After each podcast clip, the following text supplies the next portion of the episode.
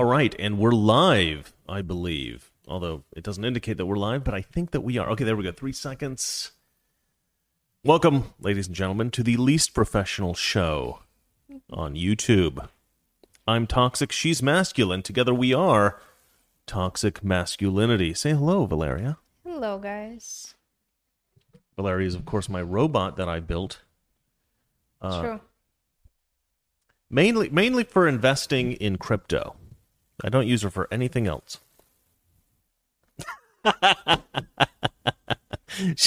She glares at me because this, in fact, is her job. We had a discussion a while back, and we thought... yeah, it's my fourth job. You're like, Valeria, yeah, you're not working enough. You just have 3 jobs, including my show. If any of you have a wife, entrust her with all of your money to invest in crypto. I highly recommend it. Well, what happened was she was complaining that she didn't have a job. She didn't have a real... Like, her job wasn't very fulfilling. And so I'd been thinking about different things for her to do, like, what, you know, if she wanted to go to college, something like that. And I wanted to start investing in crypto. But it's... To invest in crypto is... I don't know. I mean, you can call it a full-time job if you're a very serious investor. And I don't do things by halves. I don't go into something like... The cat may have to be killed. Told you. I don't go into things, you know, and just like, I don't know what I'm doing, kind of play around. I don't like to do that, especially with money. Austin, can you put him in the... you promised me to be quiet. And so, but I don't have time. You know, I just do so much work for my other show, Mr. Reagan. Of course, I got to prep for this show, do this show every day. So... I literally have no time. So I thought, you know what you could do, Valeria? You could watch all these crypto videos. I showed her a YouTube video. She was a little bit concerned about it, but now you're actually doing very well. You're actually... I'm not complaining because we didn't lost all of our money. We haven't lost all of our money, which I consider doing very well. Well, the reason why I jumped in this crypto things, it's like one time I was like working on set and you like called me like, Valeria, there is some things going on with this Dogecoin. Can you like invest some money and see what happened? And I invested 500 and in 2 hours it's like 1,000. I was like, I like that. You're right. Why am I sitting here working $20 an hour if I can make 500 in like 2 hours? That was obviously like a fluke. I mean, you can't always just make a ton of money. But as an example, you can make money out of... But I believed in you. I knew that if you dug into this and you watched a bunch of videos, you would become an expert very quickly. And I would say that you're... Not an expert, but I know... Yeah, you're on your way. You're on your way. You're comfortable doing it. You're confident. You know what you're doing. So I recommend getting your wives to invest your money in crypto if you don't have time to do it yourself. All right. Kyle Nealis is bored. Hopefully we'll ease your boredom a little bit. Okay, so before we actually get into the news of the day... Oh, I'm supposed to... Oh, do you want to do the intro? Yeah. Let's do the intro. Ladies and gentlemen, the least professional show on YouTube. I'm Toxic, she's Masculine. Together we are Toxic Masculinity. Toxic Masculinity. Somebody said. All right, I think there was an echo there because I have the desktop audio on. But anyway, crypto's a Chinese weapon. Maybe. So anyway, I should probably address why I was gone on Friday. There is no good reason, actually.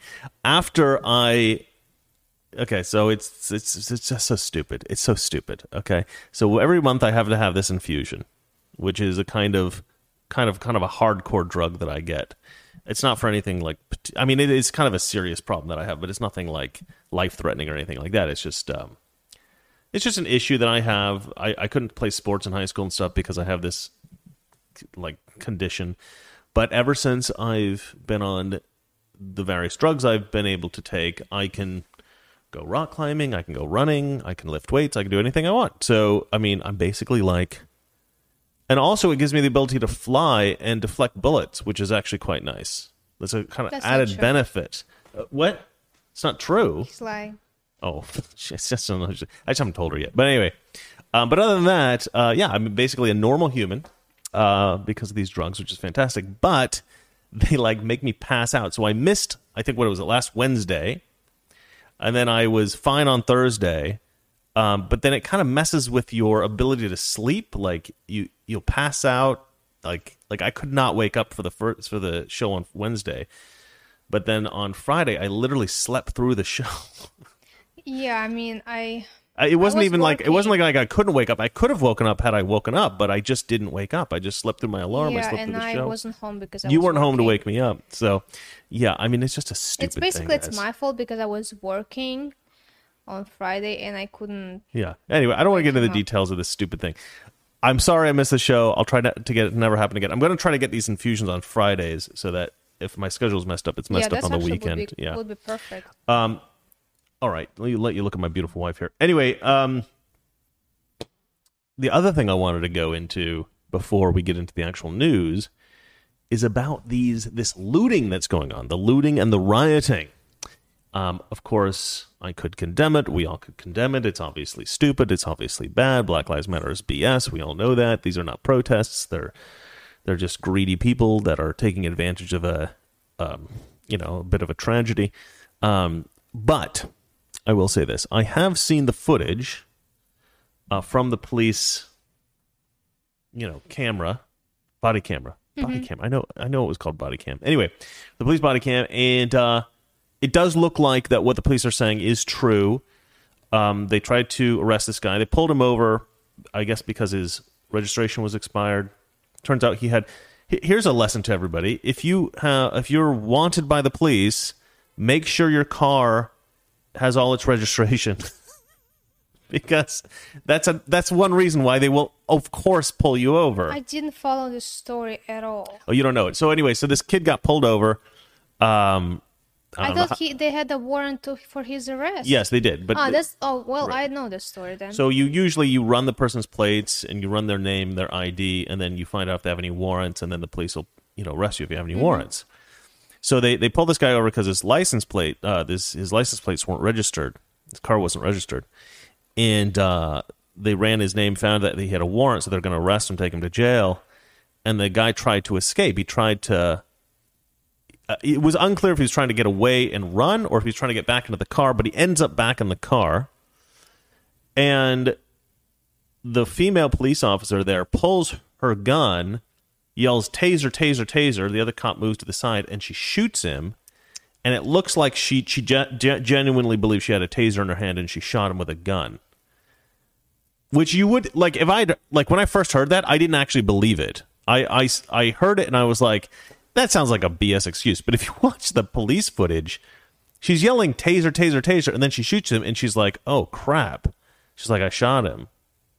Like, she genuinely thought she had a taser. That's what it seems like to me. They had a taser and a gun, like, next to each other. Yeah, the tasers are kind of got the same kind of handle and feel, I guess. I mean, I don't know. I've never held a police taser or a police hand. I don't know what that model of handgun is. I have not held it.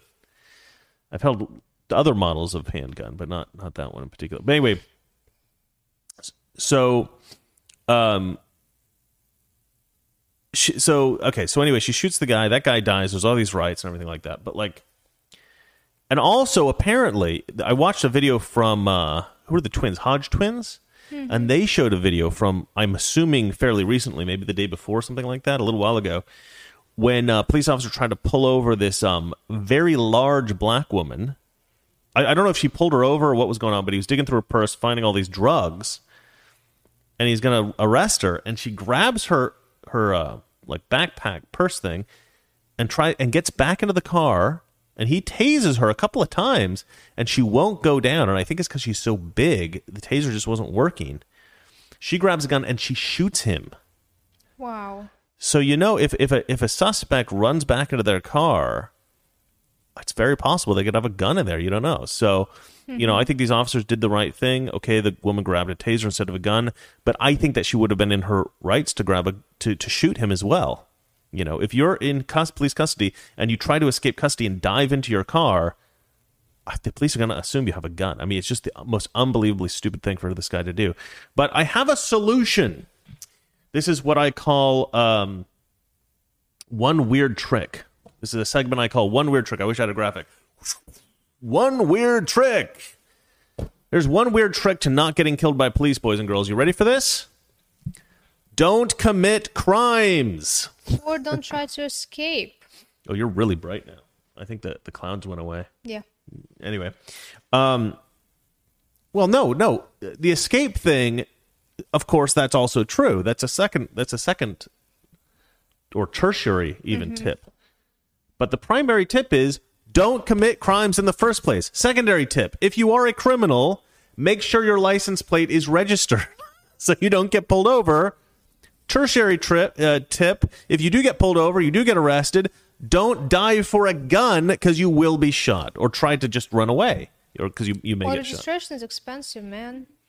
What's that? Registration is expensive. Sometimes I see these cars like BMW, Mercedes, like brand new car, right? Expired registration. I'm like, okay, why? Can we keep on track here? Registration. Why? I mean, it's mildly amusing, but we're trying to make a serious point. It's really expensive, Chris. Oh, good Lord! Look, the serious point I'm trying to make here is that it's not good when somebody is killed because of a routine traffic stop. That's never nice. That's never good.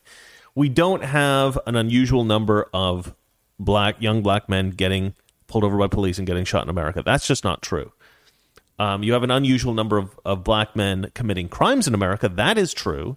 But the percentage of black men who are killed compared to the number of crimes that they commit versus the number of white men that are killed by the number of crimes they commit, there is an imbalance, but it's not the way that people think. It's not that black men are killed more often. It's that white men are killed more often. If you take the number of incidents versus the number of deaths, white men are actually killed more often. The reason why there's a higher percentage of black men that are killed per black population versus white people per white population is because black people commit crime at such high rates. And we could go into a debate about, why that is. Is that because of, systemic racism or all that nonsense, or is that what? But CNN headline is going to be, black guy was killed because his registration was expired.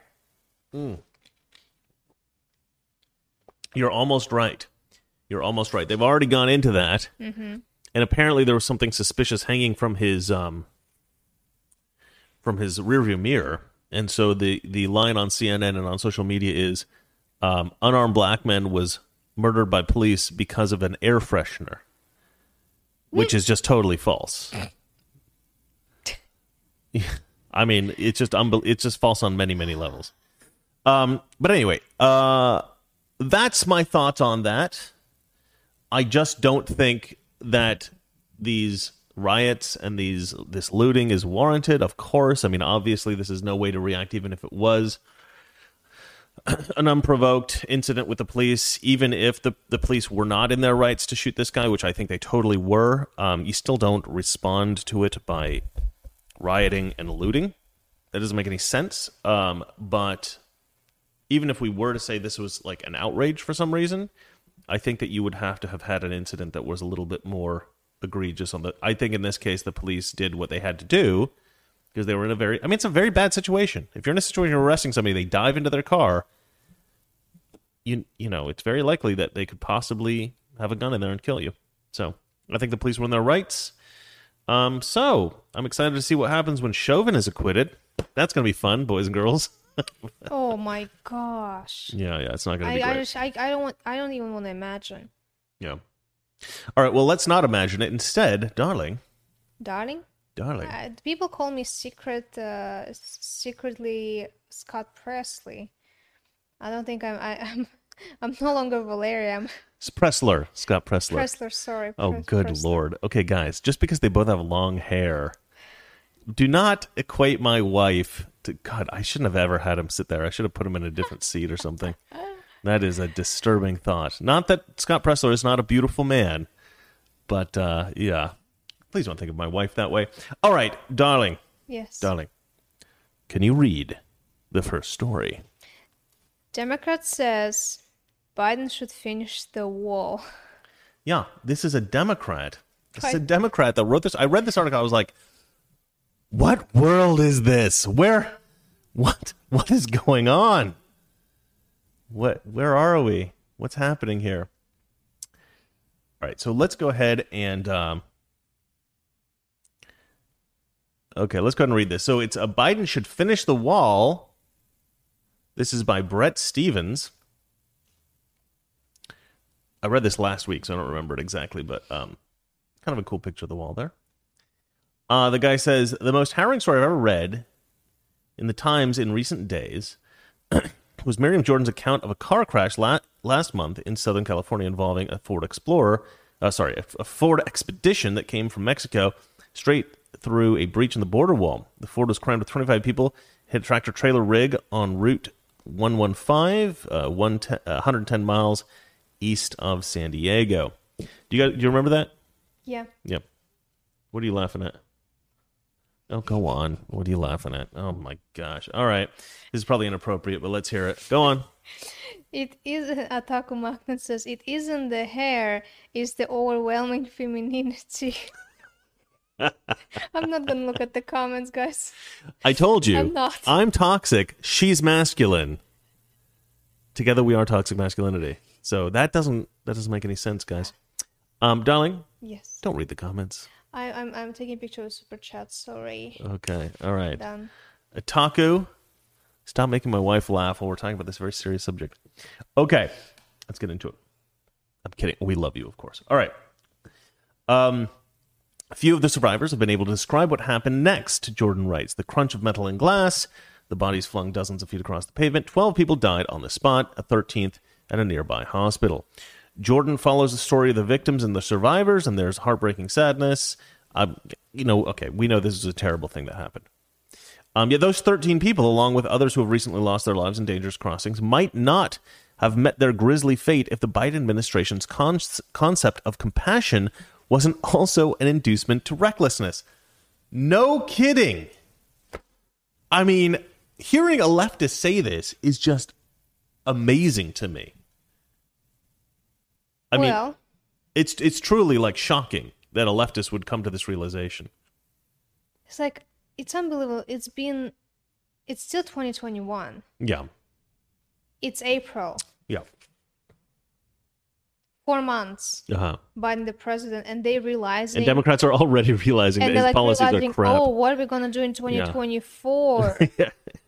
Well, I mean, look. His policies are disastrous. Even leftists are saying it now. The only problem with this whole situation, as I see it, is that this poor guy, Brett Stevens, I don't know if I should call him a poor guy because he is a Democrat. I mean, this guy's never going to work again.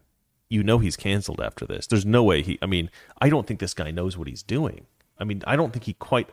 He's an opinion columnist for the New York Times.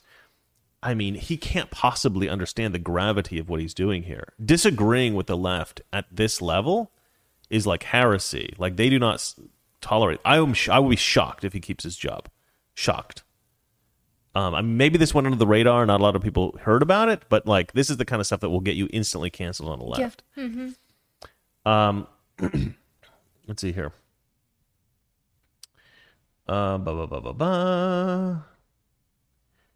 I forgot. I've lost my place. Let me see here. All right. Yeah, this one. Mm-hmm. And they would not have been killed if a wall been standing in their way. Sorry, hold on. You finished on recklessness. Yeah. Oh, there we go. Okay, there we go.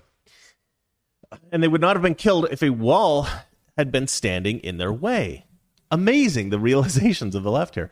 That's a conclusion I've come to reluctantly, and not because I've abandoned my disgust with Trump. I mean, the guy is disgusted with Trump. He does not like Donald Trump. Walls are ugly things, he says. Symbols of defensive, suspicious, and often closed-minded civilizations. No, they're not, you moron. Walls are just walls. I mean, walls keep out people that aren't supposed to be in certain places. That's it. That's all a wall is. You know, walls keep prisoners in, and they keep... people who aren't allowed into a particular place out. That's it. That's all they're for. You have walls in your house. They're not just there to keep the wind out. All right, let's see here. And often closed-minded civilizations. I mean, this is the guy trying to pander to his left. I remember one interview on the street. I don't know if it was from PragerU, when they asked people about wall. Mm-hmm, and one guy was like, yeah, wall is racist. He was like, well, there is prisoners the wall around prison in your house. It also have a walls. It's protecting you from the outside. He was like, no. Wasn't my house from keeping me inside? Yeah, yes, darling. That wasn't a PragerU video. That was my video. Really? Yeah, you're quoting one of my videos. This is somebody I interviewed. It's embarrassing. Yeah. Are you sure? It was too good, Chris. You don't make videos that good. Let's see here. Yeah, I'm 100% positive that was a video that I made. All right, walls are... Did you know you said? Huh? I said he was going to beat me later. I'll beat her later, yeah. Keep her in line. Let's see here. Walls are invariably permeable. Whatever else a border wall will do, it will not seal off America from unwanted visitors or undocumented workers, roughly half of whom arrive legally and overstay their visas. You know, this is an argument that I hate about the left, that they always say, like, well, most undocumented workers just come here on a legal visa and then they just overstay their visa. And I'm like, well, they got the visa. Well, I'm like, look, that's also a problem that we should tackle, but it doesn't mean that we should ignore this problem. It's weird. It's like they're saying, like, you can't stop all the illegals. Well, so why even try to stop some? First of all, to get the visa, you have to prove your income and you have to show your criminal history, which is none.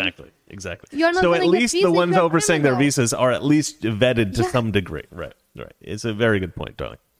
Let's see here. Walls also cannot address the root cause of our immigration crisis, which stems from a combination of social collapse of the south of the border and a pull of American life north of it. Okay, yeah. We have an amazing civilization here in America, and everybody wants to be part of it. Of course, yeah, that's never going to stop. I mean, well, it might now that the Democrats are in charge, but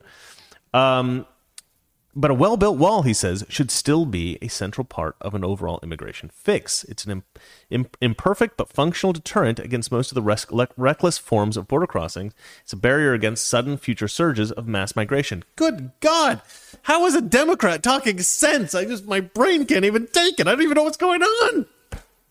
It's so crazy. But then this is the really funny bit, right? This is something I really wanted to point out here. He then goes on, he says, it's also a political bargaining chip to be traded for a path to citizenship and a comprehensive immigration reform bill, and it's a prophylactic against the next populist revolt, which is sure to overtake our politics if the Biden administration cannot competently control an elementary function of governance. So this guy is laid out several very compelling reasons why Democrats should finish the wall. And then he says, also in there, he says, but this is also a really great bargaining chip that we can use against the Republicans. No, you can't. I'm sorry. It's too late. You've just written that you recognize that. Oh, hold on. I'm going to fix your license.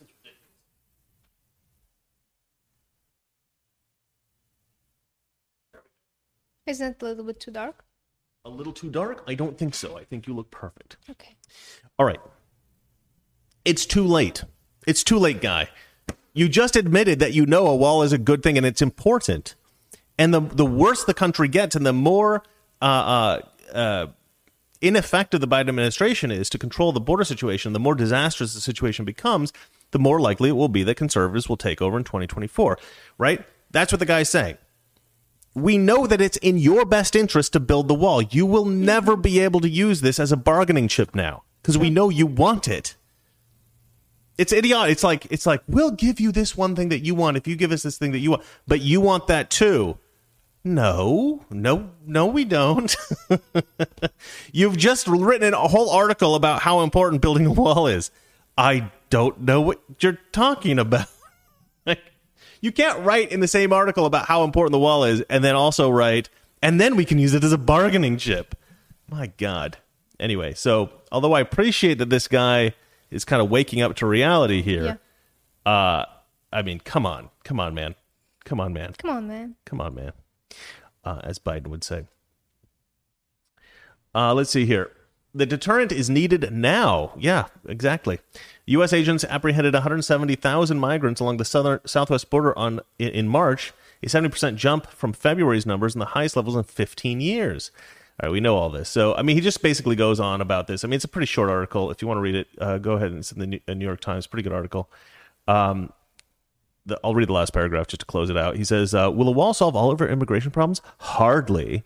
It'll take years to build, and some practical, regulatory, and legal hurdles may be hard to surmount. But for anyone who hopes For America to remain a proud nation of immigrants, it has to be part of the solution. I shouldn't probably make fun of him with my funny, weak male voice. But he's still obviously a woke leftist, but he's at least coming around somewhat, mm-hmm. having somewhat sense. And I just love that. I mean, this is an example of something that I kind of predicted, which is that the more incompetent the leftists in office are, the Democrats are, with everything that's going on, then people will realize they were wrong. Because if Trump will stay for 4 more years, I was afraid that they're gonna just kill him. Yeah. I was afraid even before the election. And now that Trump can relax for 4 years, play mm-hmm. golf, yeah, and people will realize, we are messed up. It'll slap some sense into the people. And he can come back in 2020. Yeah, the failures of the left will hopefully slap some sense into the people. But the thing I'm concerned about is what the left's doing with trying to fix elections so that they can never be voted out of office. That's kind of what they're doing right now. It's something I predicted. As soon as the election was over, I was like, "Yep, they're doing all this stuff because they've got control now, and they've already totally fairly won." Totally fairly won the 2020 election, and Biden totally legitimately won that election, and there was no foul play at all. Right, that's Susan? Exactly what you should say for YouTube monetization. I don't believe anything different. No one does. All right, darling, beautiful woman, please read us the second story. Vaccinated 8 times more likely to be infected than unvaccinated by new South African variant. Okay, Valeria. Did I say everything right? Vaguely. I'll read it. Hold on. Okay. Let me find it here. Vaccinated people, are 8 times more likely to be infected than unvaccinated people by this new South African variant. This is really weird. Sorry, I kind of wrote that headline a little weird. Maybe I should change that. Anyway, let's have a look at this story. So there's a South African variant of the virus, of the COVID virus, coronavirus, that apparently you can get infected with this, even if you've had COVID before. Mm-hmm. Yeah, because it's a mutated. Yeah, because of the variant. Yeah. But even if you've been vaccinated against the normal virus, you will catch this one. But what they found in their study is that you're 8 times more likely to catch it than if you... Exactly. Isn't that weird? I don't even understand this. I don't it might have just been a fluke in the small sample size, something just kind of weird going on. I don't know. Did they test all 3 vaccines that... No, Pfizer... just one. Let me read here. Okay. I think this was done in Israel. I think this is a... This is a study. Which vaccine did they test? Pfizer. Yeah, Pfizer. Yeah. Okay. The South African variant of the coronavirus may evade the Pfizer vaccine, according to a new study from Tel Aviv University and Israel's largest healthcare provider. But yeah, you get it. The study, which was published Saturday and still requires peer review, looked at 400 individuals who tested positive for coronavirus despite receiving at least 1 dose of the Pfizer BioNTech vaccine, and compared the prevalence of the South African variant B1351 with the same number of people who have not yet received a vaccination. We found a disproportionately high rate of the South African variant among people who were vaccinated with a 2nd dose. That's so crazy to me. Compare that to the unvaccinated group, said Adi Stern of Tel Aviv University. This means that the South African variant isn't able to some extent to break through the vaccine's protection, but it's not just that, it's worse than that. Not only could the variant break through the protections offered by the Pfizer vaccine, but it uniquely affects those who have been vaccinated around 8 times higher. 8 times higher than those who have not received the vaccine. 5.4% to 0.7%. If you guys can come up with a clickbaity headline for this, because I'll probably push this onto my Mr. Reagan channel, please write it in the comment section, because I don't think my headline was good. But Valeria couldn't even read it. Okay, let's see here. Well, that's not your fault. Well, it's a hard headline to write because it's such a complex idea. Let's just call it, don't get a Don't get a vaccine! Exclamation mark. Hey, well, that's not necessarily true. I wouldn't want to recommend that. But, darling, can you just check the comments and make sure people aren't writing good headlines for us? I know I tell you not to read the comments while we're working, but please do this time. Let's see here. Based on patterns in the general population, we would have expected to see one case of the South African variant, but we saw 8, Stern told the Times of Israel. Obviously, this result didn't make me happy. Yeah, no kidding. Doesn't make any of us happy. The South African variant is generally rare, making up only about 1% of all coronavirus infections. So this is a kind of a difficult virus to catch generally. Mm-hmm. So it's not something to worry about too much. Even if the South African variant does break through the vaccine's protection, it has not spread widely through the population. Stern added the study has not yet been peer-reviewed, but Clalit Research Director and Professor Ron Balasser, I can't pronounce names worth crap, and this will... This is something that we're going to circle back to. We're going to circle back, Saki, to this idea of my inability to pronounce names. What's that? We have 2 headlines. Oh, okay. Let's give us the headlines. Tree Climber says smokers are less likely to get the Rona. Fact. Is that true? It's your clickbaity headline. Right. Smokers are less likely to get the Rona. Fact. Right. So it has nothing to do with reality. I don't know. But is that true? I don't know. Maybe that's true. Okay. I think it's a joke. Okay. Frank James, 8 reasons to get the vaccine. 8 reasons. Well, it would be 8 reasons not to get the vaccine, I think. But okay. So, okay. Here we go. And the study is still important as it is the first in the world to be based on real-world data. Tel Aviv University clarified the study focused on the Pfizer vaccine, which 53% of Israelis, 9.3 million citizens, have received, and omitted the Moderna vaccine, which is only rarely used in the country. About 1/3 of the country is under the age of 16 and is not eligible to receive any vaccine. The study is also not intended to point to the overall effectiveness of the vaccines, It specifically included those who tested positive for coronavirus. Weird, guys. Weird stuff. Darling. Maybe it's actually true. One guy says Trump won, his nickname. He says, no mask, I smoke, no COVID or flu. Chris, should we start smoking? I never smoked, so... Yeah, I'm not much of a smoker. I do partake in a cigar... occasionally. I'm trying to smoke more. A lot of people are trying to smoke less. I'm trying to smoke more because I'm fat, and I've heard it's it's an appetite suppressant. But I've started smoking these cigars my manager gave me. they don't seem to suppress my hunger that much. I don't seem to be eating as much generally, but I don't think it's because of the cigars. But anyway, darling. Yes. Oh, next you're headline. Glowing. You're glowing. It's amazing. Oh. Just too white. It's too white. Next headline? Yes, next headline, please. Mispronouncing names is racist. Oh my God. Exactly. Yesterday, I saw a video that, I don't remember this girl's name. She is black. And she was introducing to Grammy nomination and... She spelled Camila Cabello, Camila Caballero, the singer name, 3 times wrong. I literally yesterday... So it's a black girl mispronouncing a Spanish name wrong? Yes. Right. Literally yesterday. Yeah. But they saying that if you misspell Asian's name, you're racist? Yeah, this is about Asians specifically.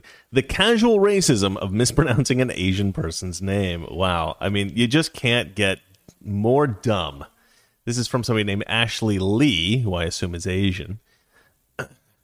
She writes, The Times recently reported on the outcry following the LA theater community's Ovation Awards, where organizers mispronounced the names of an Asian American nominee and displayed a photo of the wrong actor. Oh, y'all look alike.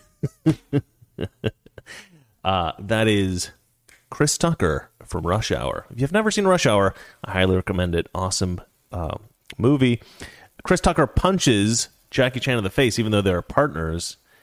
They're fighting a bunch of other Asians, and Jackie Chan looks at him like, "What the hell?" And he goes, "Oh, y'all look alike." That's my best Chris Tucker impression, and I can't get that high pitched. Super green. What's that? Super green. Oh, well, you said something? No, I didn't. Oh, you did. I don't think so. Okay, fine. I don't know. You said something. All right. Anyway, let's see here. If anyone doubts that racially biased... Okay. If anyone doubts the racially biased sting that comes with... Okay.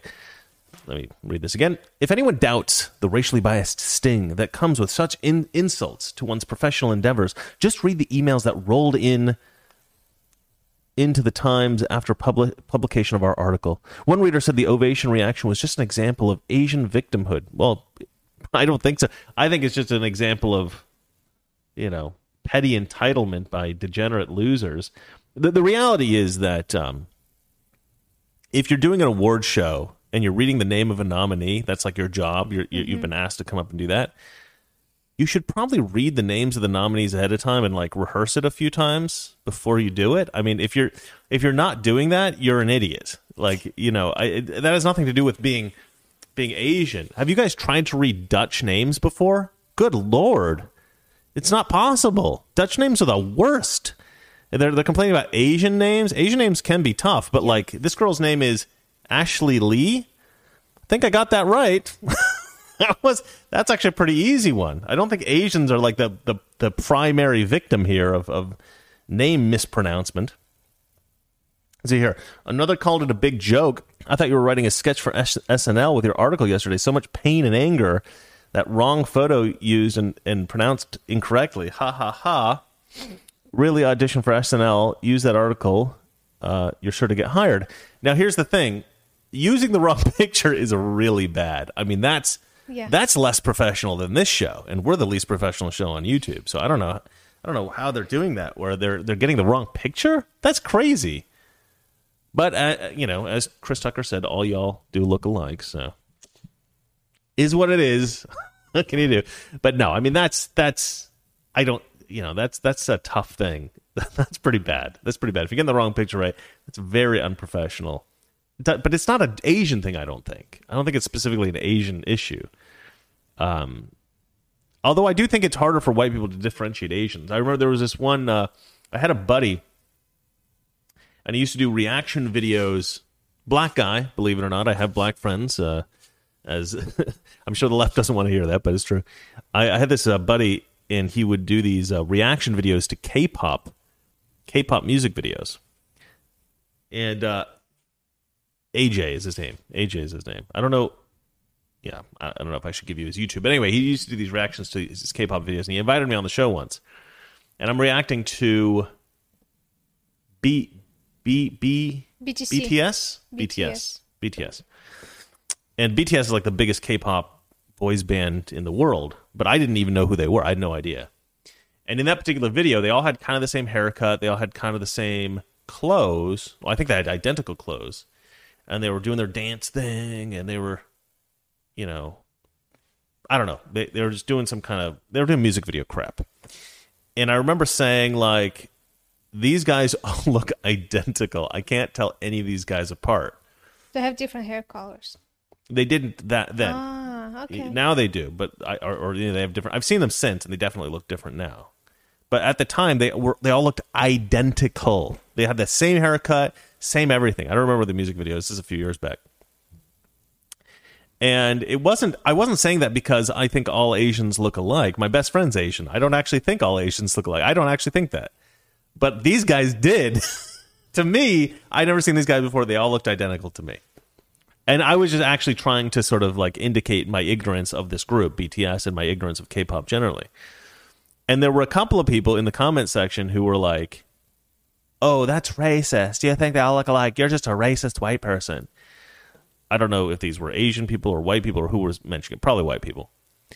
And then after that, there was a flood of Asians who came in and they wrote like, no, he's not racist. The hell are you talking about? They said, I am Asian and every white person I've ever seen looks the same to me. And somebody else was like, I'm Asian. All the BTS guys, they all look the same to me too. You know, like they're like, look, you know, these K-pop stars, they all kind of have a similar look. That's the whole, they have a look, like the K-pop look. And to somebody who's not familiar with these guys, of course they're going to look the same. So I had like this, I had a couple of detractors who said, "You're racist." And then I had this huge flood of people defending me, which was actually quite a lot of fun to read. These people just get absolutely massacred. These, you know, people going, "You're racist." They're just massacred by the other fans who are like, "Nope, this guy's cool." And I was actually paying more attention to the quality of the music video because I'm more like a filmmaker kind of person. Or at least that was my focus at the time.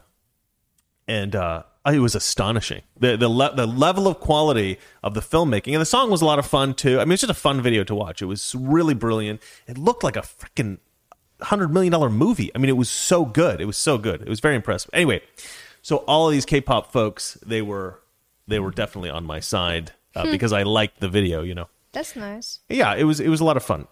Okay, so let's read a little bit more of this article. You want to turn that down? That's a good idea. One went the extra mile to make fun of Julie, pronounced like Julie Lee. I didn't have a problem with that pronunciation. Who was nominated for a performance in East West Players and the Fountain Theater's Hannah and the Dread Gazebo. Wrote the reader, how do you say her name? Is it Jelly or Jolly? Jolie. I think it's Jolly. No, it's Julie. It's Julie. Yeah. I think this person was just joking. They were like intentionally mispronouncing the name to annoy this person. They're trolling. I was so disheartened to read these comments. The Ovation Award snafus and some of our readers' reactions to the news coverage of them are emblematic of the casual racism in the theater world and the world at large. Mispronouncing somebody's name accidentally or on purpose, at the very least, demonstrates a selective laziness to learn the correct way to address or acknowledge a person. I think that's probably true. Not the accidental one, but not the intentional one. On purpose, that doesn't make any sense. If you're doing it on purpose, then you're just trying to be a dick. Mm-hmm. But if you're doing it on accident and you're in an award ceremony and you're supposed to go ahead and read the name ahead of time, yeah, that's laziness. But if you're just reading it for the first time, like I read a lot of the news articles here and I read a lot of names for the first time, that's not laziness on my part. I mean, it's just like, what am I supposed to do? I'm reading the name for the first time ever. Let's see here. The name is perceived as particularly difficult only because it's beyond the white European names that have been deemed normal. Give me a break, you stupid woman. For some reason, an effort can be made for a white person with an unusual name, as Hassan Minhaj explained. Well, on the Ellen DeGeneres show in 2019, they're always like, "I'm so sorry, I can't pronounce it. Meet my son, Higsby Witherthrottle the Third." Okay, now they're just like trying to ridicule white people's names. Yeah. So, like, what the hell is that? Like people incidentally or accidentally mispronounce an Asian person's names, and then you like mock white people's names? Screw you. These people are useless. They're so unbelievably racist, and then they tell other people that they're racist. He said, if you can pronounce Ansel Elgort, you can pronounce Hassan Minhaj. Ansel Elgort? I don't know how to pronounce that name. So there you go. I can't pronounce that name, so I can't pronounce either of them. But I'm pretty crappy at pronouncing names. But let's just for fun, real quick. I know we want to go through these quickly, but let me just look up Dutch names. Okay, Dutch names. And the reason I know Dutch names are difficult is because, let's see here, baby names, Dutch. One of my best friends is Dutch. His name is Edwin. What the hell is this? Clicking on Dutch baby names. I'm transferred to Disney.com. That's not right. All right, let's see here. Here we go. All right, have a look at this, people. Tell me how easy it is to pronounce these names. This is mental. I know Adam. Afjay, Art, Abe, something like that. Abraham, we got. AG. Ad, short for Adrian. Adam. Adelbert. Adelheid. Adolf. That's not something you should be naming your kids. Adrian. Adriana. These are easy ones. Adrianus. I assume that's from the Latin. Agnes. Albert. There's a few easy ones here. Albertina. Albertus. Okay, here we go. Aldegonda. Aldert. Alied. Alieda. Alex, Alexandra. Okay, we know those ones. Alphonse, Alfred, Alida. Here we go. There's some interesting ones. Allard, Alma, Alwyn. These are just the A's. Ambrose, I mean, there's some weird ones. Anika. I used to know a girl named Anika. Let's see here. Anemic. And a Mike E. Anuska. Yeah, these are not like typical names. Augustine. I guess it's Augustine. With no, the J is probably silent. Let's hear Bastion. That's kind of a cool name. Let's see here. Boelle, from the Dutch form of Baldo, which I guess is a name. I don't know. Anyway, the point is, and that's just like the A's and the B's. There's all these kind of like weird ones. Let's see here. Let's scroll down to the C's. These look good. Well, some of these look pretty easy. Conrad, Constantine. I don't know why they put the J's in there randomly. That makes things a little bit more difficult. Oh, here's a fun one. Ifje. I guess it's just Ife. I don't know. Anyway, there are some bizarre Dutch names. Because one of my best friends is from the Netherlands. I've been to the Netherlands several times. Well, a couple times anyway. And I've met some Dutch people, and some of them have some freaking weird names. Way weirder than Asian names. And they are difficult to pronounce, difficult to read. Okay, so let's, darling, point is, mispronouncing a name is not racist. I'm sorry, you weak, fragile, snowflake Asian girl, but just because somebody mispronounces your name or another Asian's name, that doesn't mean they're racist. My name, I mispronounce all the time. Yeah. They're like, is that Valeria? Yeah. Some people call me Victoria. Even in Russia, people call me Victoria. Russian people call me Victoria. I think my name is spelled correctly about 1% of the time. When I will tell people my name is Chris Coles, Kohls. That's how I tell them every single time. And they will say and they still get it wrong. Kohls. They always do Kohls. I don't know why. They flip those two letters. I don't know why. Always. All right, darling. Yes. Can we read the next story? $60 million a week spent to house minors at the border. Yeah, that's the number. That is the number of people. $60 million. Wow. Yeah, 60 million. That's pretty crazy. So this is a week, 60 million a week to house immigrants at the border. You know what would be nice? And this is just the minors, they're saying. You know what would be nice? If we didn't have this problem. That would be fantastic, and then we wouldn't have to spend this money. But look at this guy. This guy made this happen. Let's just read some of this. It's costing the Biden administration more than $60 million a week to care for 16,500 unaccompanied migrant teenagers and children now in federal-run shelters, and the cost is only going to rise, according to a new report. The Department of Homeland Security is spending the bulk of the money on costly temporary beds in pop-up shelters, in convention centers, converted oil worker camps, and military bases, the Washington Post said. Kids in cages. They're spending $60 million on kids in cages, which they said was...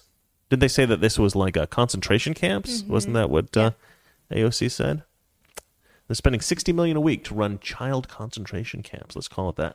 Let's call it what it is, shall we, Alexandria? The $60 million a week price tag came from an analysis of government data obtained by the paper, the Washington Post. Their report said... the 16,500 kids now in HHS custody, about 70% of them are ages 16 and 17, need shelter for an average of a month until they can be released to vetted family members for eligible sponsors, the Washington Post said. And I think actually legally they're only, because the Democrats were so crazy during the Trump administration, they're like only like legally allowed them to hold them for like 3 days or something like that, or a week or something. They're holding them for a month apparently. But HHS has only 7,700 beds in its network of more permanent shelters where it costs $290 a day for each child. That's fewer than half the beds needed for all the kids they've got. Another 4,000 kids are languishing at cramped border intake facilities. God, I mean, this is getting crazy. That leaves another 4,000 kids plus in the hastily constructed pop-up shelters, which cost approximately $775 per kid per day. Good Lord. Why does it cost that much? It doesn't cost that much for me to live. $775 per kid per day? What do they got, like golden toilets? What's going on over there? That does not cost that much. They're giving them like tinfoil bed blankets. How does that cost $775 a day? That's crazy. Which, by the way, I bought because I'm going to do a little video on that. Okay, the number of kids is only increasing despite already being at an all-time high. The government projects that by September, as many as 26,000 unaccompanied minors will arrive in the U.S. each month. Dolly, do you have anything to say about this? Well, they spend so much money on kids, like $725 a day. Mm-hmm. Mm-hmm. $775, yeah. Well, of course, they're feeding them. Mm-hmm. That's it? I don't know. I mean, I guess they're feeding them like... What was the restaurant that we like? Spago. Yeah, I guess they're feeding them from Spago. I guess Wolfgang Puck is making every meal for these kids. Did they say why they're spending so much money? No, there's no... It doesn't make any sense. It's just crazy. $725 is a day. Maybe it's partly for like to pay the Homeland Security officers that are working there, and I don't know. I mean, maybe it counts salaries and electricity. I don't know what else. Anyway, the point is that Biden's handlers created this mess by encouraging immigrants to come here. Like the surge is their fault. And if they hadn't said, oh, we want you guys to come up here. That's what they literally said. Yeah, but when they were running against Trump, they were just like, we're going to open the border up to everybody. And so people were like, great, we're coming up. And they're like, whoa, whoa, whoa, whoa, what the hell's going on? Of course, every Republican was like, dude, don't say that. Don't be crazy. Of course, we can't encourage people to come up from south of the border. You're nuts. And, you know, there's going to be this massive surge. We're not going to be able to deal with it. And look what happened. Of course this is what happened. They're completely reckless, completely irresponsible. They were so anti-Trump, they didn't even think about the consequences of their rhetoric. Absolutely disgusting. They need to be kicked out of office. Yeah. And then let's just round up all the illegals and send them back south. That's what I say. And finish the wall. Darling. Yes. I'm going to ask you for a favor. You ready for this? Yes. Big deal. Big favor. Do you know what I'm going to ask? No. Can you read the next story? Okay.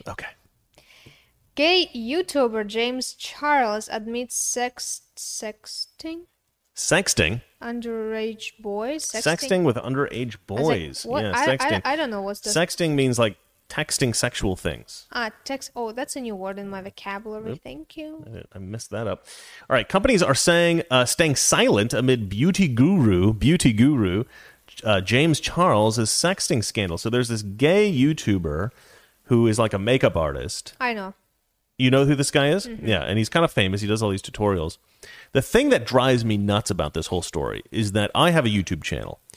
I have what? Just funny the way you say that. I have a YouTube channel. I have 300,000 subscribers. Not a ton. I mean, it's not millions.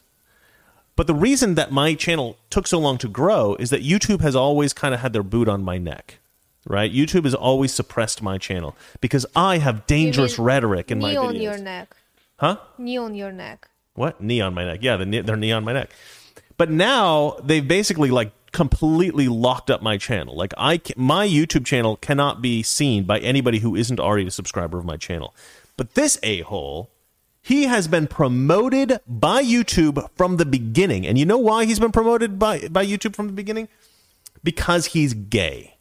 So YouTube is all into this identity politics BS, and they're like, this is the guy that we want to promote, this homosexual makeup artist. He's fabulous.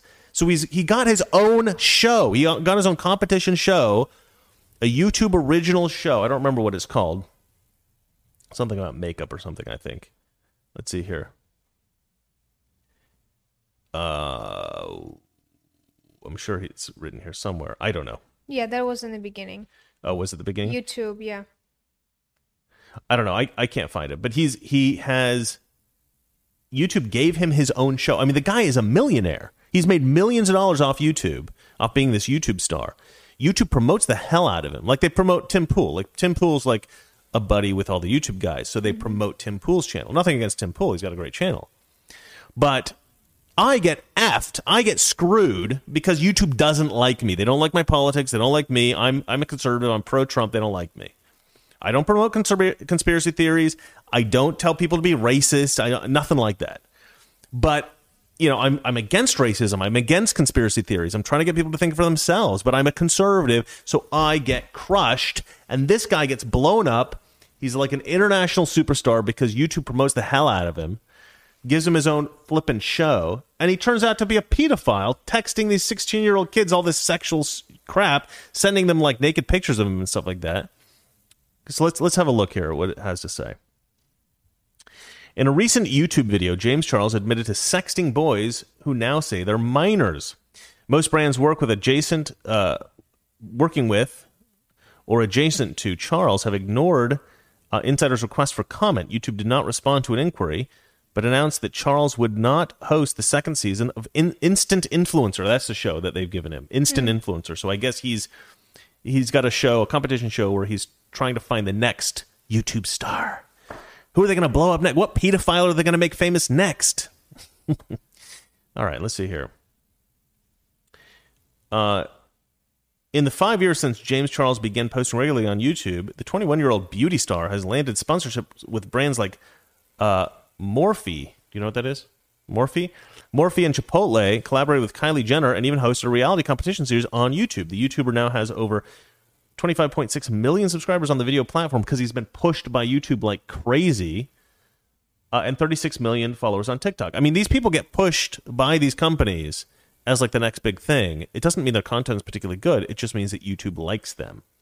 My stuff doesn't get pushed at all. In fact, my stuff gets destroyed. Doesn't matter how good our content is. Destroyed, destroyed, destroyed. Let's see here. In the 5 years since James Charles... Okay, I read that already. All right, but recently, Charles, who's previously been involved with several YouTube spats, is in hot water after admitting to flirting and sexting with men who say they're younger than 18. On an April 1st YouTube video, he addressed his allegations and recognized that the conversations with teenage boys shouldn't have happened. I was being reckless, he said. Charles said that the video that he believed the boys were eight. Okay, Charles says in the video that he believed the boys were 18 and blocked them on Snapchat when he found out their real ages. The one boy denied lying about his age in a conversation with Insider. Yeah, so he's saying that these 16-year-olds said they were 18. One of them goes, "No, I told him I was 16." One of these boys is saying, "No, he knew how old I was."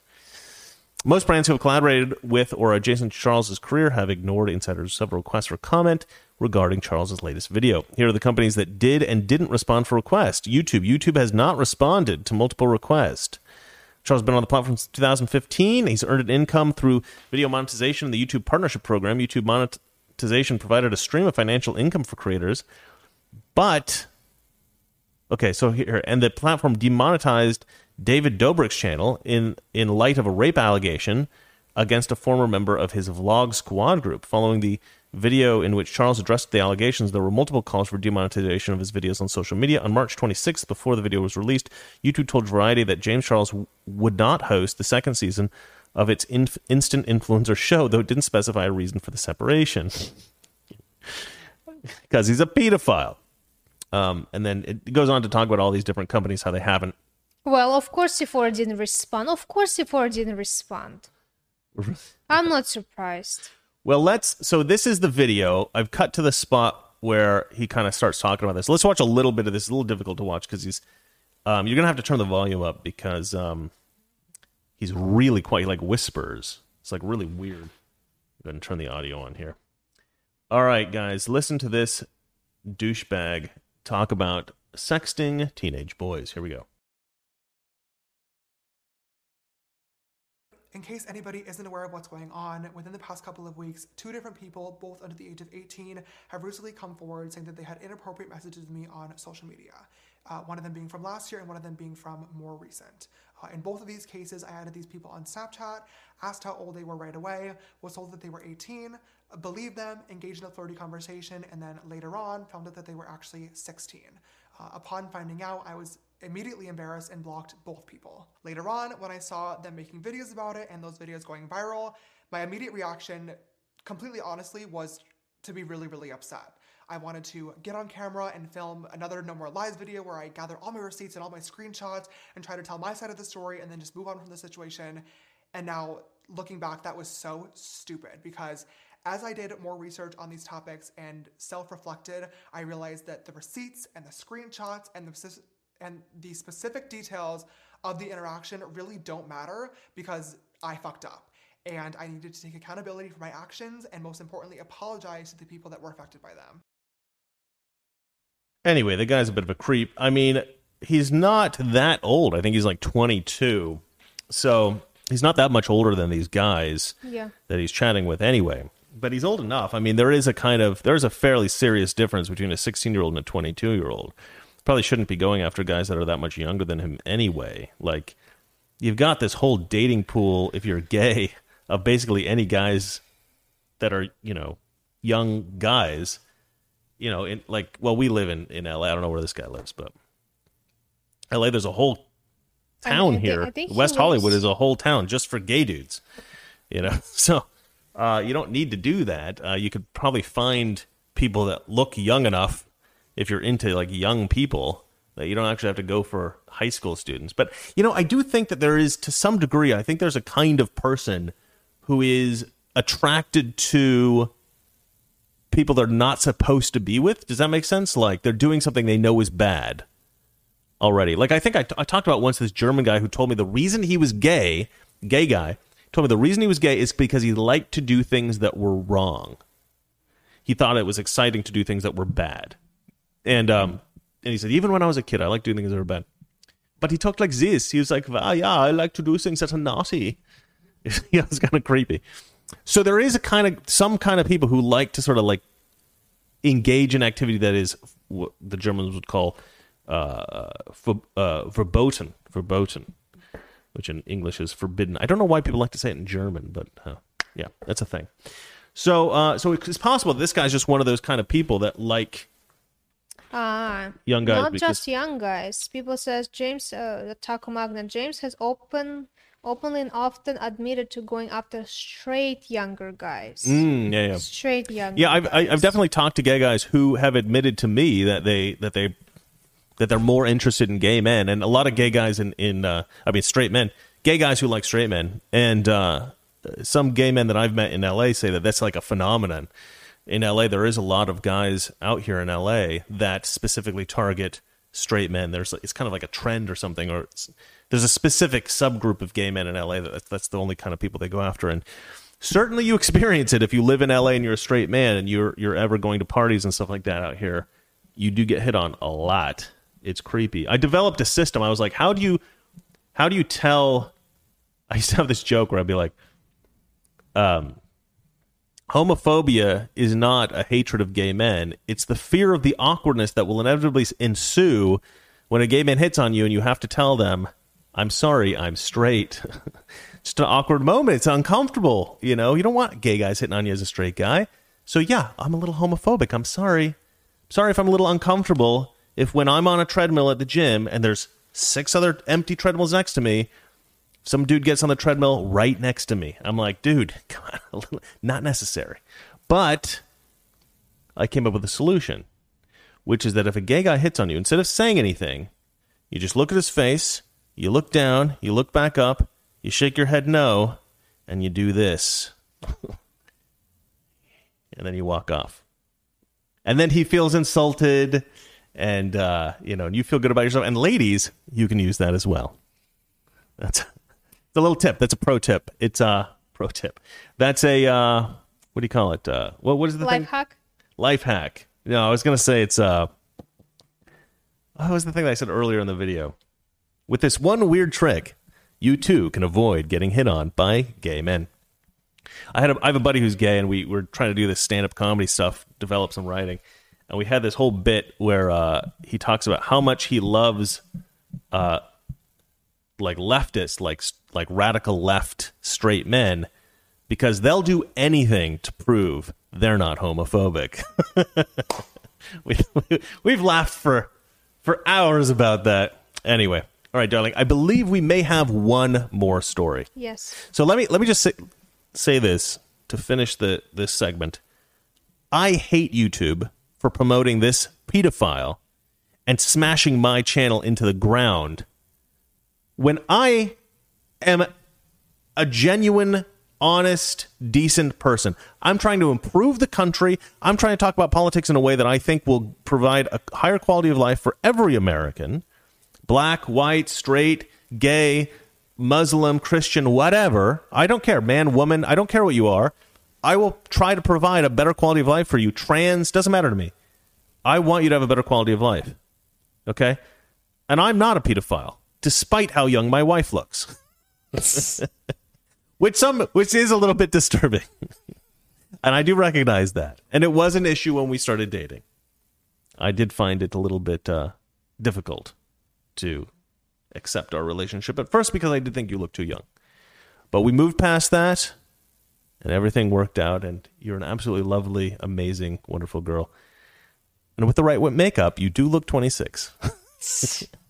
Anyway, but yeah, the guys who aren't pedophiles, we get penalized. But the guy who is a pedophile, YouTube raises him up on a pedestal. He gives him his own show. The guy's a freaking millionaire, and we're sitting here struggling to keep the dang show afloat because YouTube keeps smashing us down. I cannot get my show shown to anyone who isn't already subscribed to my show. Not this show, Mr. Reagan.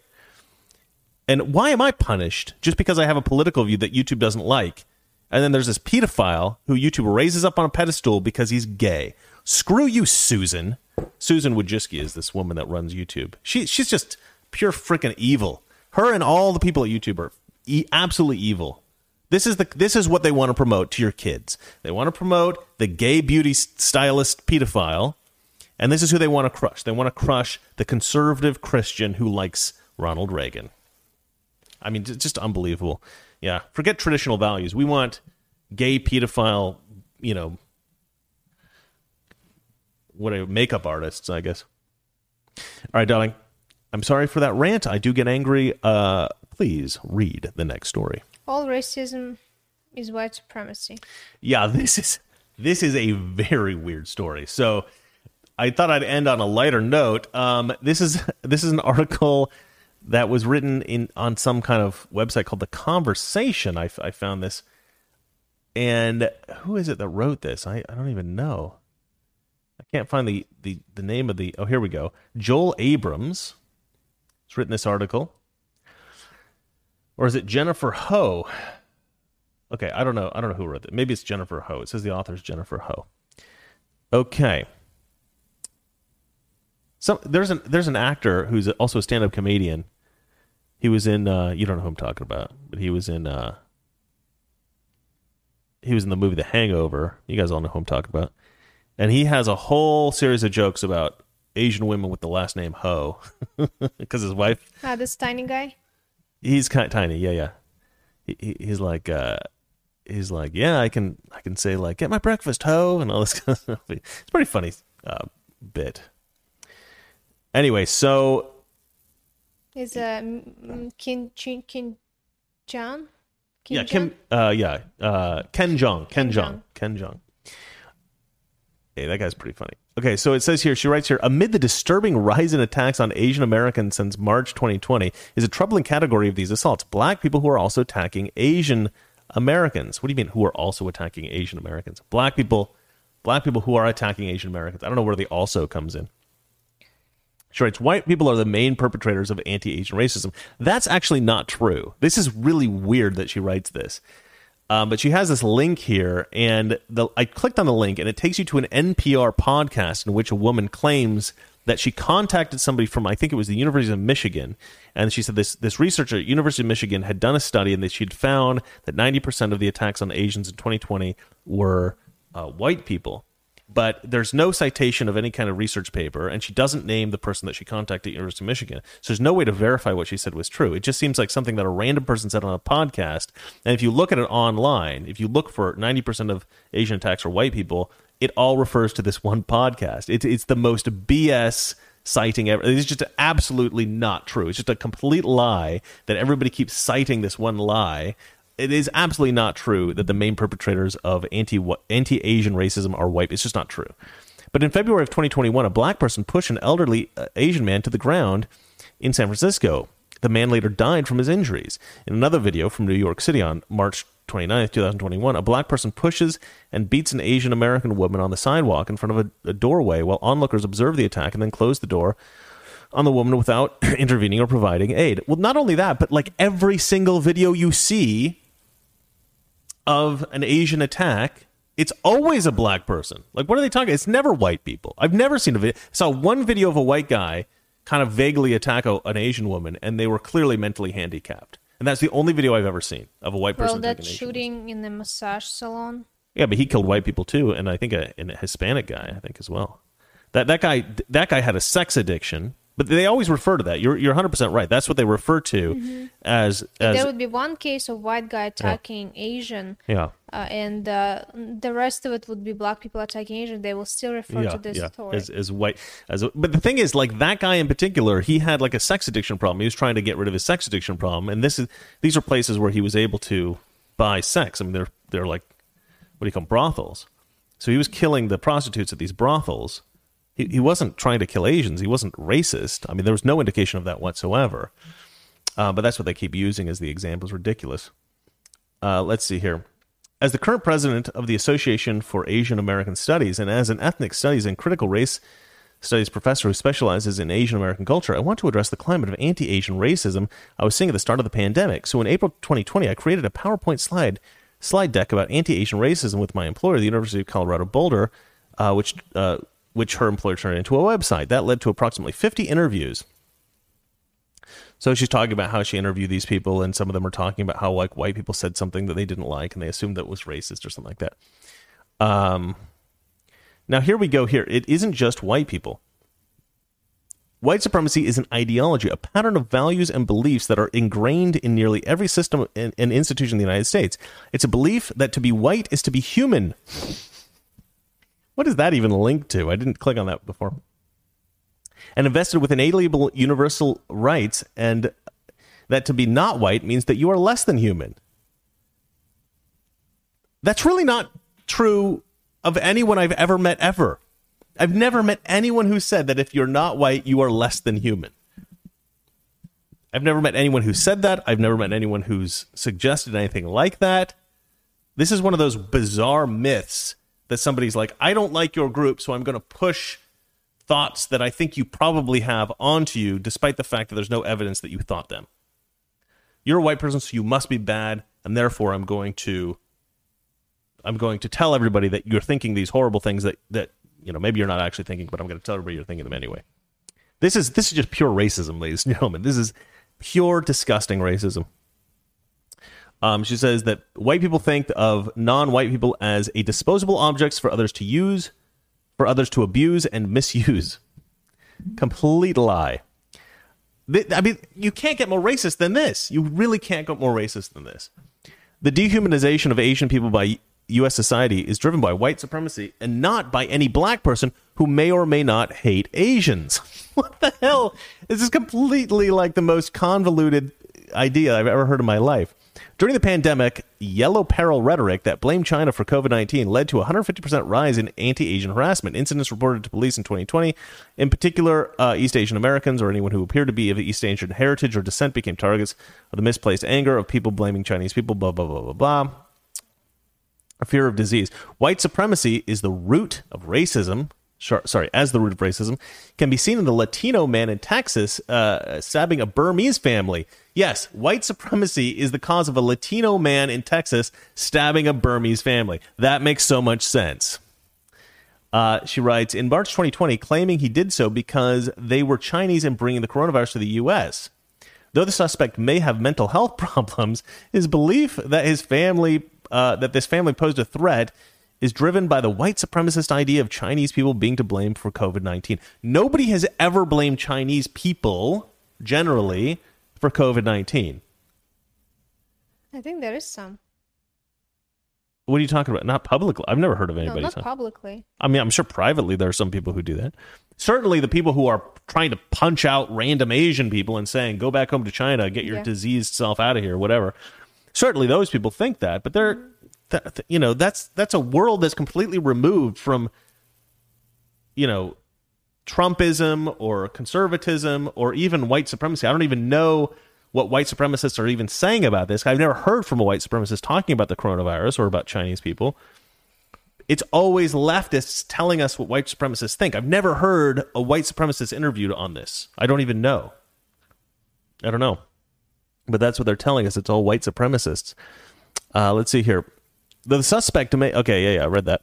The same rhetoric of blaming anyone perceived to be Chinese for COVID-19 and attacking them has been found in countless reports of harassment, including one by a Vietnamese woman who said she was spat on by a white man as she tried to go to the grocery store 4 days later, video footage showed a 76-year-old Chinese woman who was punched in the face by a 39-year-old white man. So, I mean, I'm sure there probably are white people who have attacked Asians in 2020. I'm sure that's happened. And that's probably the only two incidents. You know, you get 100 incidents of black people beating up Asians, killing them. You get a couple of instances of some white people doing some bad stuff. And this is the story that we get.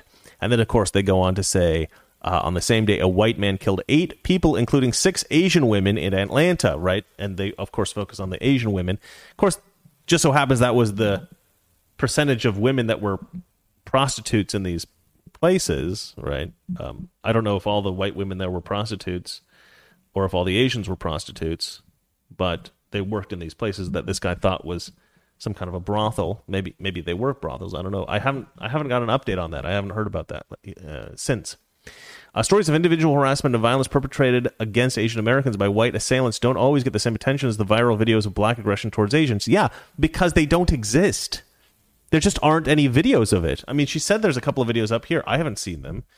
But I assume that she's telling us the truth, that those do exist. But, like, there's tons of videos of black people hurting Asians. And sometimes they're murdering them. So, yeah, it's probably the severity of it. That's the problem, you know, that's the reason why we're seeing those videos. But underlying all these incidents is white supremacy, just as white supremacy is responsible for Minneapolis police officer Derek Chauvin's kneeling on George Floyd's neck. No, it isn't. For over 8 minutes, white supremacy made Floyd into a black male threat rather than a human being. No, it didn't. They treated him very well up until the point he was like trying to slither out of custody and escape. Understanding the depth and reach of this ideology of racism can be challenging, but doing so brings each person and the nation as a whole closer to addressing systemic inequality. It's not black people whom Asian Americans need to fear. It's white supremacy. God, this is just the most, like, even talking about this is ridiculous. This woman, Jennifer Ho, is such an idiot, and her ideology is so completely crazy and convoluted that it's not even really worth mentioning. I mean, I feel stupid talking about it, but this is a real human being who really believes the crap that she's telling us. I mean, this is the woman. This is her story. She's on this webpage called The Conversation. She's written 2 articles. She's from Boulder, Colorado. She's an absolute moron. This is the weirdest thing. She's a professor in the Department of Ethnic Studies. Why would anyone hire such a racist? Just an absolute disgusting racist. Anyway, it's a kind of funny story. I probably shouldn't have taken so much time on it. It's a funny story, but it's absolutely ridiculous. If your black person beats up an Asian person or kills them, it's because of white supremacy. The woman's just completely crazy. I don't think all these black people beating up Asians are big-time Trump supporters and are, like, listening to what he says and, like, all the Trump supporters I know, they don't blame Asians. In fact, a lot of Asians I know are Trump supporters. Some of my best friends are Asian Trump supporters. Are they white supremacists as well? I mean, come on. All right. I'm sorry that took so long, but I thought it was kind of funny and ridiculous and fun to talk about. But that's the end of that. We are done with the news. Valeria, do we have any super chats to read? Do we want to talk to our people? 4 super chats. First one from Patreon Daniel. Mm-hmm. In the end times good will be bad and bad will be good. Yeah, that's from like Revelations. Now cops are bad and criminals are prey. Spoiled lazy children are taking over our country. Right, yeah, they say day is night, night is day, everything gets flipped around. Yeah, that's what it seems like. It does. I've thought about this, actually. Unfortunately, I've thought about how this kind of seems like end times. Daniel is like spot on. It everything is kind of getting crazy. Next one. Yep. Okay. Kaylee Nialis. Hold on. Jeff Beal says you should just lie and say you're a black, gay, marginalized trans dolphin, and they'll push your channel. My buddy Elijah tried that. He calls himself a black lesbian, and his channel still gets suppressed. Ah, that's true. Kaylee Nialis. Okay. I have an aggressive form of MS MS, yeah. That causes me to go down to the hospital every Tuesday to get chemo and medication, so I feel your pain and I sleep after. Yeah, we're exactly the same. No. That is much worse. You have to endure a far more severe thing, and I actually sympathize greatly with you. Yeah, I have a little bit of a sense of what you go through. But yeah, that's far worse. That would be far more inconvenient. But yeah, having to go to the hospital and get an infusion, I don't know, it's a weird thing. It's like 2 hours of your time already, and then you come home and you're like done for the day. Like you can't really do anything. You either pass out or you just lay there watching TV. I mean, I don't know why it does that. I don't know if it's every drug, but certainly, I mean, I think chemo is pretty terrible, right? I mean, you're putting poison in your body. That's worse. The drug I'm getting is called Remicade. It's actually not that bad, but yeah, I mean, we understand each other. I mean, there's everybody who has a chronic illness. I think we all, to some degree, sympathize with each other. How, you know, obviously the more severe it is, and the less severe it is, there's a little bit of a gradient there. But yeah, we understand each other. It can get kind of tough. But I think I got a little bit easier than you do. I have a great deal of sympathy for what you're going for there. Next question. Daniel, patron Daniel, my last name is mispronounced all the time. What's your last name? It says Daniel J. Cor/I/CA. I don't know. I don't know what's the Corica? Last name. Corica? Maybe. Yeah, Valeria is a racist against people named Corica, clearly. I originally titled that segment, I'm the most racist human being on the planet, or something like that. I changed it. But I originally, because I thought, okay, people won't understand what that means, but I thought it was because I mess up people's names all the time. All right, darling. Next one. The last one is from Slayer. Mm-hmm. Regard what Biden said last week. Yelling fire in a theater is activity committing a crime. Gun control is more like tapping someone's mouth shut just in case they yell fire when they enter the theater. A theater. Right. That's such a good point, Slayer. I hadn't even thought about that. Yeah. He says, regarding what Biden said last week, yelling fire in a theater is actively committing a crime. Gun control is more like taping somebody's mouth shut just in case they yell fire when they enter the theater. Yeah, that would be like taping everybody's mouth shut, saying nobody gets to speak because somebody might yell fire at some point. Nobody's allowed to have guns because somebody might shoot somebody. It doesn't matter how valuable those guns are to people outside of committing crimes. You know, nobody's allowed to have them because somebody might do something bad. Downstream says, have we lost our country? Rome didn't fall in a day. Is this the turning point in the fall of the United States? Well, you know, I would encourage everybody to watch every Sunday. Sebastian Gorka's got a new show called, what's it called, sweetie? Reality Check. Sebastian Gorka's Reality Check. It's on Newsmax TV. Good friend of mine. And awesome show. We watched it last Sunday. I was just like so happy. I was like, this is my new favorite Sunday show. Talks about some great stuff, has some great guests. And one thing he pushes a lot is the concept of the happy warrior. You know, Reagan was always called a happy warrior because he had a positive aspect. You know, Gorka calls me a happy warrior because I'm always super positive. And look, we are in dire times. They are trying to fix it so that we cannot win another election, the conservatives and the federal government. But here's the thing. We got to have hope. We got to push forward, and we've got to be positive, and we've got to think about what we can do, and we cannot let them win. Just because it seems like there's, you know, it's all dark and black and hopeless, that doesn't mean it is. I think we still have a shot. In 2022, we have to take back the House. We have to take back the Senate. But I think we can push for this. I think we can make it happen. So I haven't lost hope, and I don't think you guys should either. Jeff Beal writes, I really wish the media would hold Biden's feet to the fire like they did Trump for lies, quote unquote. Yeah. The whole Washington Post lie counter was absolute rubbish. If you go through that, it's all just like, we disagree with him on this, therefore he's lying. But yeah, you know that's not going to happen. You know that they're all sort of trying to coddle Biden. You know, he's absolutely helpless. I mean, the guy's practically in diapers, and they got to walk him up the stairs. He tries to run like an idiot, and he can't remember anything. He can't. Anyway, so the press is never really going to go after him hardcore. We're just basically stuck with him until he can't function anymore or he dies. And Kamala Harris is in there. They might be a little bit more harsh on her because, you know, she's not quite so helpless.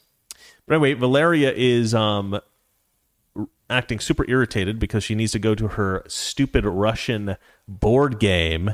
And so she's distracting the heck out of me with these little... Can we just say that, no, I'm not going anywhere, and we just have 1 hour show, and we need to do it 1 hour, so it won't take people's time. Yeah, but whenever you do this and stuff like that, I'm distracted and I lose track, and then I take longer to do the stories. I didn't do that. You did. You just did it off screen so they couldn't see. You did this really? Earlier. Oh, yes, you did. I think I did intentionally. Unintentionally? Well, I can see the look on your face. Like, we need to wrap this up. We need to wrap this up. But it takes me longer when you do that because I lose track of what I'm doing. I think I did it intentionally. Well, okay. Well, whatever you did. Because I know if I'm going to say... Your face... Tell me this. Are you anxious to get the show over with?